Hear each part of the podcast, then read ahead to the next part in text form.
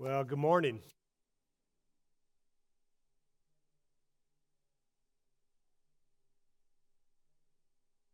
Helping, serving, teaching God's Word. Just finished up my MDiv, and it's just a privilege to be able to share what I've been learning and uh, as well as help out uh, at the church. So, um, well, our series right now is Conflicted Pursuing Peace in a Cancel Culture. Pursuing Peace in a Cancel Culture. And some of you guys, this service is a little older than the pr- first service, so you guys know it wasn't always this way. 20, 40 years ago, when somebody did something wrong in public, they messed up, we would say, we kind of believe people were basically good, and the problem was a lack of education. So we actually need to like teach them what, they, what, what was wrong, and they need to learn, and we were so optimistic. Everyone can change, they just need to know better. 20, 20 40 years later, we realized education isn't enough. Now we're at a point in a cancel culture where we're saying, um, hey, there's good people and bad people, and the categories never change, they're only revealed. And so somebody says something, and we say, I knew they were a bad person. And we begin to cut them out of our lives, right? I asked my kids, Do you know what cancel culture is? And they said, No. So therefore, I went to dictionary.com for you. You're welcome. The phenomenon or practice of publicly rejecting, boycotting, or ending support for particular people or groups because of their socially or morally unacceptable views or actions.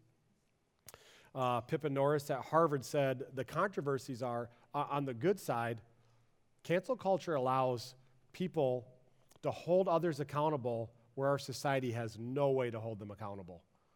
And so that's on the positive side. On the negative side, it can amount to a mob mentality of just canceling viewpoints that we don't happen to agree with, whether there's any argumentation about whether they're right or wrong or what their merits are. Does that make sense? Um, and the reality is, cancel culture isn't just outside of us. Now that we've moved to a, a more moral therapeutic culture, cancel culture is deep inside of us. Because now we see problems in our family and friends, and we say, man, these people are toxic. I need to cut them out of my life th- these people at work, I, I don't need to talk to them anymore because they're making my blood pressure rise. you know, these these kids of mine, when they leave home, that'll probably be it. And and they might be thinking the same way, right? The cancel culture is deep. I'm joking about that. the stakes are far higher in the church because God has called us from many different backgrounds, many different parts of society to live as His body and He's made a way for us to live as one. And if we're saying, I don't want to be around anybody bad, guess what? It's not going to work. The stakes are far higher. This paradigm for conflict resolution prevents any meaningful uh, relationships because the minute we find something bad about somebody, it's done. What does that mean for us? We have to hide anything bad about ourselves. And so we're not even interacting with people as ourselves we're interacting with a fake version of ourselves that probably won't get in trouble. And they're doing the same. And it's eroding true community. What would Jesus say to our culture that gets so upset when he says something judgmental, but we are ready to judge others? A culture that's quick to cancel and slow to forgive. Jesus offers a radically different solution. Let me pray, and we're going to look at Matthew 18, 1 through 9. God, I pray you would open our eyes that we might behold wonderful things from your law. Lord, we got to be honest with you. We see problems in our world, but as we're honest, those same problems are in our heart, Lord. And we are never going to have the kind of Christian community, the radical community you're calling us to, if we try to build your kingdom in the world's way. If we're not formed by you, Lord. Help us admit our own sin, Lord, and deal with it the way you want us to. Help us deal with others the way you want us to. We pray this in Jesus' name. Amen. All right, Matthew 18, 1 through 9. At that time, the disciples came to Jesus saying, Who is the greatest in the kingdom of heaven? And calling to him a child, he put him in the midst of them and said, Truly I say to you, unless you turn and become like children, you will never enter the kingdom of heaven. Whoever humbles himself like this child is the greatest in the kingdom of heaven. Whoever receives one such child in my name receives me. But whoever causes one of these little ones who believe in me to sin, it would be better for him to have a great millstone fastened around his neck and to be drowned in the depth of the sea. Woe to the world for temptations to sin, for it is necessary that temptations come. But woe to the one by whom the temptation comes. And if your hand or foot causes you to sin, cut it off and throw it away. It is better for you to enter life crippled or lame than with two hands or two feet to be thrown into the eternal fire. And if your eye causes you to sin, tear it out and throw it away. It is better for you to enter life with one eye than with two eyes to be thrown into the hell of fire. This is the word of the Lord. This whole section of the discourse, Jesus' five discourses in Matthew, this fourth one is about how do we live in the kingdom in the midst of sin and brokenness? How do we deal with conflict? How do we deal with the challenges of being the greatest? And it's all occasioned by the disciples having a big disagreement we see in Mark 9 about who is the greatest. Why are these guys so petty? Because they are no different than us. Almost all of us were working in environments where there's a pecking order and there's a hierarchy. And some of you guys are getting up in your fields where there's only a few options left to where you could get promoted into, and there are a number of people trying to get into them. And your life will change dramatically if you make that next jump, right? We all are concerned about how we level, how we measure up. And the disciples are concerned because God had promised them, I'm going to send a king who's going to sit on the throne of David forever. And they're thinking, this is it. And they're right. And they're thinking, okay, the king doesn't actually rule on his own, he rules through others. Which one are we going to be? And James and John cheated and they sent their mom to talk to Jesus, which I think is unfair. And everybody else did too, and they're getting upset. And they're saying, Who is the greatest in the kingdom of heaven? And that introduces our whole passage here. And we're going to see that Christians need to help build up and not hinder the faith of others. And the way we do this is by dealing with our own sin radically. Dealing with our own sin radically. First point is this don't lead others into sin. Look at verse 7. Woe to the world for temptations to sin. For it's necessary that temptations come, but woe to the one by whom the temptation comes. In this fallen world, there will always be temptation to sin. The disciples were a little confused because you know when you're like, you ever see the mountains and you just see it looks like a line of mountains, okay? And then you get closer and you realize, oh, these two mountains are actually 10 miles apart. Okay? That's what the disciples were doing with the coming of Christ. They said, hey, there's going to be a day of the Lord. The Messiah is going to come. He's going to set everything right. And we want to be the, the ones uh, with getting all the glory, with the high place. But as, as Jesus came, they realized he's actually coming twice. The first time he came in humility to deal with our sin, and the second time he's going to come as a judge and make everything right and reign forever. Okay? And so while we're living in this period between the first coming of Christ and the second coming of Christ, we're living in an age where God's kingdom is breaking in, but the world's still fallen. Okay? And in this fallen world, in this age, there will always be temptation to sin. There will always be temptation. But God's not neutral about it. He says, Woe. Woe. Woe is the opposite of a blessing. When we look at Matthew 5 in the Sermon on the Mount, Jesus is saying, What is the blessed life in this kingdom? This is the opposite. And he's saying, what leads to cursing? What is going to make this kingdom life not work? And he says, Woe to the world for temptations to sin, and woe to the one by whom the temptation comes. What's Jesus saying? What pain and judgment await those who tempt others to sin? Pain and judgment. Jesus is not okay with the temptation to sin, but it is a necessary part of our life before he comes again. Um, growing up, my mom pulled out all the stops for the holidays. Incredible. Um, she had a different set of dishes for every occasion. And she got them in the true Midwestern way, where it's like, I paid nothing for these, and they're worth this much, you know, how we do it in the Midwest. Um, she had Easter dishes, Christmas dishes, Thanksgiving dishes. Um, she just had these like insane collection of cabbage plates. I don't know what those were for, but they were awesome. Um, we, our big tradition in Christmas, we had a barfing goose. Maybe I shouldn't have said it that way, but that was our like cream pitcher was a goose. And we called it. We were just very uncouth and called it the barfing goose. But um, it was a little stressful because you walk in and it looks like a magazine photo shoot here, but somebody's going to be the first to spill somebody's going to do it. It was frequently me. And my stepdad had this awesome s- saying. He would say, um, Hey, somebody had to do it. Somebody had to do it. And you felt better. Like, yeah, somebody did have to do it. Jesus is saying the exact opposite here. When it comes to temptation to sin, somebody had to do it, and it matters.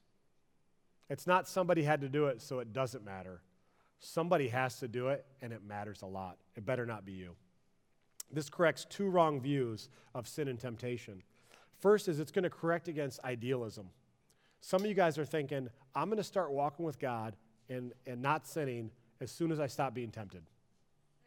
And that's not happening in this age.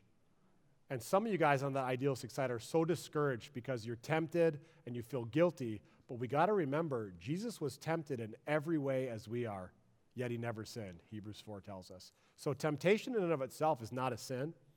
It's not a sin, right? And it's always going to be with us in this age. So it corrects against idealism, thinking temptation's going away. But it also corrects against apathy, just not caring. Temptation's everywhere. It's no big deal. It's normal. It's just my personality type. I'm just express. I speak the truth. I'm a truth teller. Um, I'm not worse than those guys. We, we rationalize our sin, and that's not okay either, because Jesus says, "Woe to the one through whom it comes." You're saying, Dan, I'm not tempting anybody. My sin only affects me. People don't even know about this. Could it be your apathy in your struggle against sin is actually affecting everyone around you? Could it be that people in your life, your spouse, your kids, your small group members, are tempted to be lukewarm in their faith because you are? Could it be that, that you, people in your life are tempted to anger because you are? Could it be that they're prone to lust because you are? We can never get comfortable with our sin and think it's no big deal, it's just how it is, because Jesus says, Woe to the one through whom temptation comes. So we see we must not lead anyone into sin. What do we do? We got to lead by removing our own sin. I love this about Jesus. No one else is going to tell you this. You're walking in, into a conflict, you're walking into a problem, and he says, All right, let's work on you first. That's, that's exactly what he does. Look at verses 8 through 9. If your hand or foot causes you to sin, cut it off and throw it away. It's better for you to enter life crippled or lame than with two hands or two feet to be thrown into the eternal fire. And if your eye causes you to sin, tear it out and throw it away. It's better for you to enter life with one eye than with two eyes to be thrown into the hell of fire. You're saying, hold on. It seems like Jesus is saying, I can cut out enough sin to be worthy of eternal life. And if I don't, I'm going to be thrown into the eternal fire. Right? Dan, so, sounds like he's saying I can be good enough to get to heaven here or bad enough to be out. And that is not what this verse is saying whatsoever. That can't be the case. Look back at verse 18, uh, 3. When this whole mess started, Jesus said, Truly I say to you, unless you turn and become like children, you will never inherit the kingdom of heaven. We don't inherit the kingdom of God because we're great. We inherit it because we humble ourselves. So he's not saying we can be good enough to get to heaven. What's he saying? Do whatever it takes. Whatever it costs you. However much it hurts. However foolish you're going to look. Ruthlessly eliminate your sin. Just ruthlessly eliminate it. We live in an awesome neighborhood in, Royal Oak. Love it. Like our house, it's on 12 miles, so we'd love to move, but our neighbors are so great we can't do it. Um, people just love their families, uh, care about their kids so much. One of the moms in our neighborhood actually had a double mastectomy, and she didn't even have cancer yet. Her genetic testing showed that she had a very high likelihood of getting cancer, and she said, I'm not missing a minute with my husband and with my kids because of cancer. What if we approached sin the way we approach cancer? Man, we are terrified of cancer. It's something we cannot control, so we want to catch it early and we want to get it out. Get it out. How would our relationships in the church, in our families, be if we rooted out sin in our lives as ruthlessly as we want to eliminate cancer? How would it be different? How do we remove our own sin? Jesus talks about cutting off our hands and feet and plucking out our eyes if they cause us to sin. Our hands and feet are the ways we act on sin. It's how we actually get ourselves in trouble. Our eyes are the ways that we're tempted to sin. Okay? So if anything in our life is being used to act upon sin, cut it out. If anything in our life is tempting us to want to sin, to tempt us, we got to cut it out. Maybe it's your cell phone, laptop, podcast you're listening to the type of news you're listening to that's causing you to despise other people and look down on them. Maybe it's a lack of sleep is causing you to just lose control of your emotions. And when you say, man, I need to cut out this lack of sleep. Maybe it's who we follow on social media is causing us to not be satisfied with the life God has for us. I know for me, I was following this family in Montana. I think they're, they were somewhere better than here. And they're living in the mountains. And this mom's just throwing her kid in a sled, skiing out in the backcountry, overnight camp, winter camping with her kids, and I, and I was just find myself being like, God, why do you have me here? What am I doing here? I had to unfollow because it was tempting me to not be content with the life that God's given me, that He's called me to. Some of you guys, it's a life of like, look at this family. They're all good looking and they're all going to great schools. What happened to us? How come their kids are turning out so great and, and we're just struggling over here?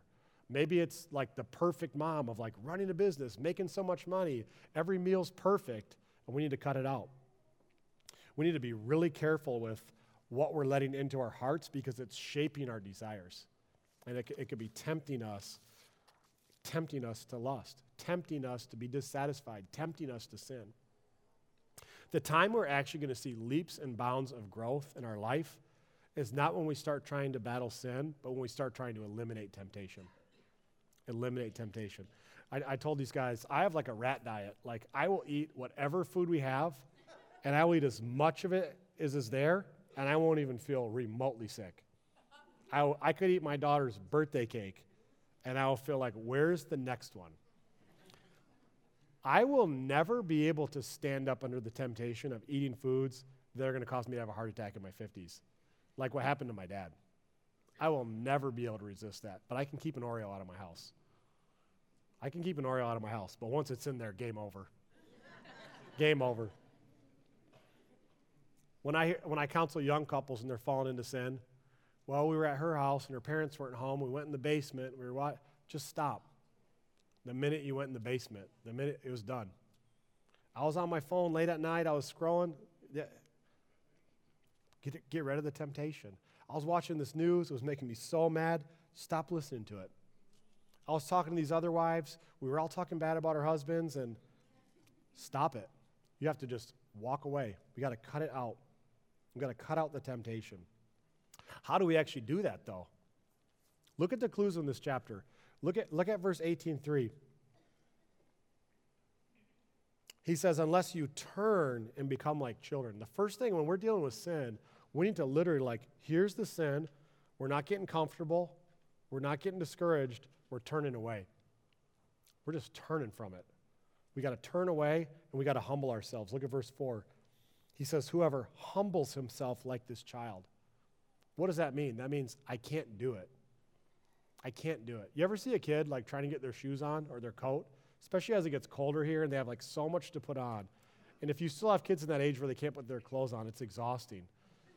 You know, you get it all on, and they, I got to go to the bathroom. Get it all off, get it all on.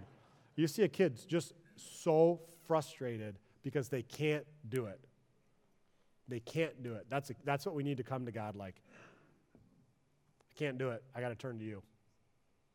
We don't get comfortable with our sin. It's no big deal. Or like, ah, why am I so tempted? Just we turn away and we humble ourselves. Say, God, I can't do it. I literally can't do it.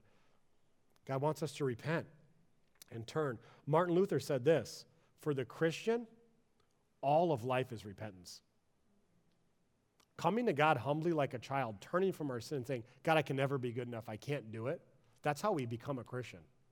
That's how we experience His grace and forgiveness. It's also how we deal with sin moment by moment. Moment by moment, we're saying, Lord, I'm so tempted. I'm turning. God, I'm so angry. I'm turning. Okay? I was coaching flag football because CT's doing some missions thing. It sounds awesome, honestly, what he's doing. But I had to coach for us, for our flag football team. I'm not a flag football coach. I never played football. And it's like, it won't be that big of a deal. It'll be fine. It's just little kids. Well, the other coach, like, took a page from Michigan's playbook and, like, dude had a headset on. He had plays. We were lining up like we are playing football, like on the line of scrimmage. If you guys know about flag football, you already know we were doing it wrong. They were running like a like some kind of like Mighty Ducks flying V zone. I didn't even honestly know the rules till then, but I learned them because we got waxed, completely waxed. And the guy was extremely rude. Like he was having a bad week, a bad day, or a bad life. I don't know which, because he was screaming at his players. He was screaming at the ref. And in my heart, I was like, Lord, I don't have time for this today. I didn't want to be coaching. I'm feeling, I don't want to deal with this. I felt like tearing into him a little bit. Uh, and I had, to, I had to look exactly what Jesus is doing now. When we're feeling like we want to know who's the greatest, and clearly I was not in this situation, I was actually just completely outgunned. I have to look at my own sin first. And I said, Lord, what's making me so upset about this? I don't want to look stupid. I don't want to look inadequate. I, I want my kids to be having fun and high fiving. And I said, like, Lord, I'm so frustrated with this guy, but I got to look at myself. And what can I control here? So I started like high fiving his players when they like smoked us with an awesome play. Dude, good run, man. That was pretty sweet. Yeah, that was that was good. That was really good. You know what happened? The guy started to soften up towards me a little bit, and he, he calmed way down. And it's like I could have led all my kids to sin by saying like I'm gonna be mad at this ref because he's only calling it their way because he's intimidated by him because he's like 12. And I could be mad at this guy who, who's putting all his significance in a little kid's game. Why does it hurt my feelings so much? Because I'm putting all my significance in a little kid's game too. And I got to look at my own sin first. I got to take the log out of my own eye before I can go for a speck. Does that make sense? So we got to turn from our sin and come with our neediness. We got to address the sin in our own hearts first. Repentance and humility. Repenting, some of you guys are Christians, you know this. Repenting is the greatest feeling in the world. You just come and you're like, Lord, I can't do it. He's like, I know. I got you. It's just the joyful feeling of being totally inadequate and totally accepted and loved. Repentance is the best feeling in the world. Do not hold yourself back from turning and humbling yourself. Um, well, that's not all. Jesus is doing so much here, but that's not all he's doing here. Um, this whole teaching starts when the guys are arguing about who's the greatest. And Jesus says, You want to be great? Turn and be humble like a kid. Admit you can't do anything. And then he tells them, Deal with your own sin. Why don't all you guys just go ahead, cut off every part of you that causes you to sin, and cut off every part of you that tempts you to sin? And then go ahead, whoever's left, just tell me uh, who's the greatest here. No one left. There's a sense in which Jesus is like, I want you to radically and ruthlessly eliminate your sin. And there's a sense in which he's saying, good luck. Who are, who are these people arguing about who's the greatest? Remove everything that causes you to sin. No one is worthy. God, what's Jesus saying? None of you is great. In 19, he's going to say, none of you is even good. None of you is even good. How can God welcome us into eternal life when we're not great? We're not good. We can't even cut off our sin. We could never cut off enough sin to be worthy in his presence. Because Jesus never sinned. His hands and feet never moved to do evil, and yet he was cut off for us. His eye never lusted, never tempted him to sin, and yet his body was broken for us. Jesus is the greatest, and yet he became the lowest.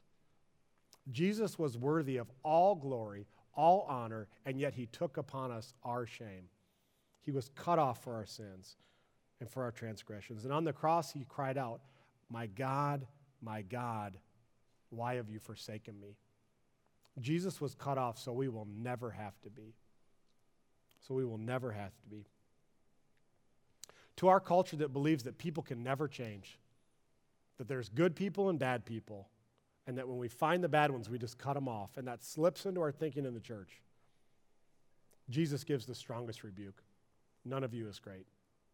Deal with your own sin first. Come to me humbly. I can help you. It's very hard to really judge somebody and really despise them when you realize you look at your heart and you're like, he's really annoying, but I'm a lot worse than he is. If people knew we're looking at what they're saying and doing, if people could look at what I'm thinking and feeling, I'm a lot worse. Thank you, Jesus, for your mercy. How would our conflicts change if instead of canceling and despising others, we repented and took the log out of our own eye? How would our families change? How would our church change if we, if we take Jesus' medicine of repenting moment by moment, turning from our sin, coming to Him humbly to do what only He can do? Let me pray. Lord, I thank you so much for everything you're doing in this passage, Lord. You didn't save us so we can get comfortable with sin, and you didn't save us to be discouraged by our temptations, Lord. You saved us to, to grow in, in your image and your likeness, to be more like you. Help us lock in on our own sin, Lord, and deal with that first. Help us see when something is really bothering us in somebody. Help us check our heart and see why. Help us know, Lord, we need your gospel just as much as anybody, if not more. Would that transform our relationships in our families, in your church? Would we be the humblest, quickest to repent people we know, Lord? Would that time from when we realize we're sinning to when we're repenting at your feet and saying, I need you, become quicker and quicker and quicker, Lord? We pray this in Jesus' name. Amen.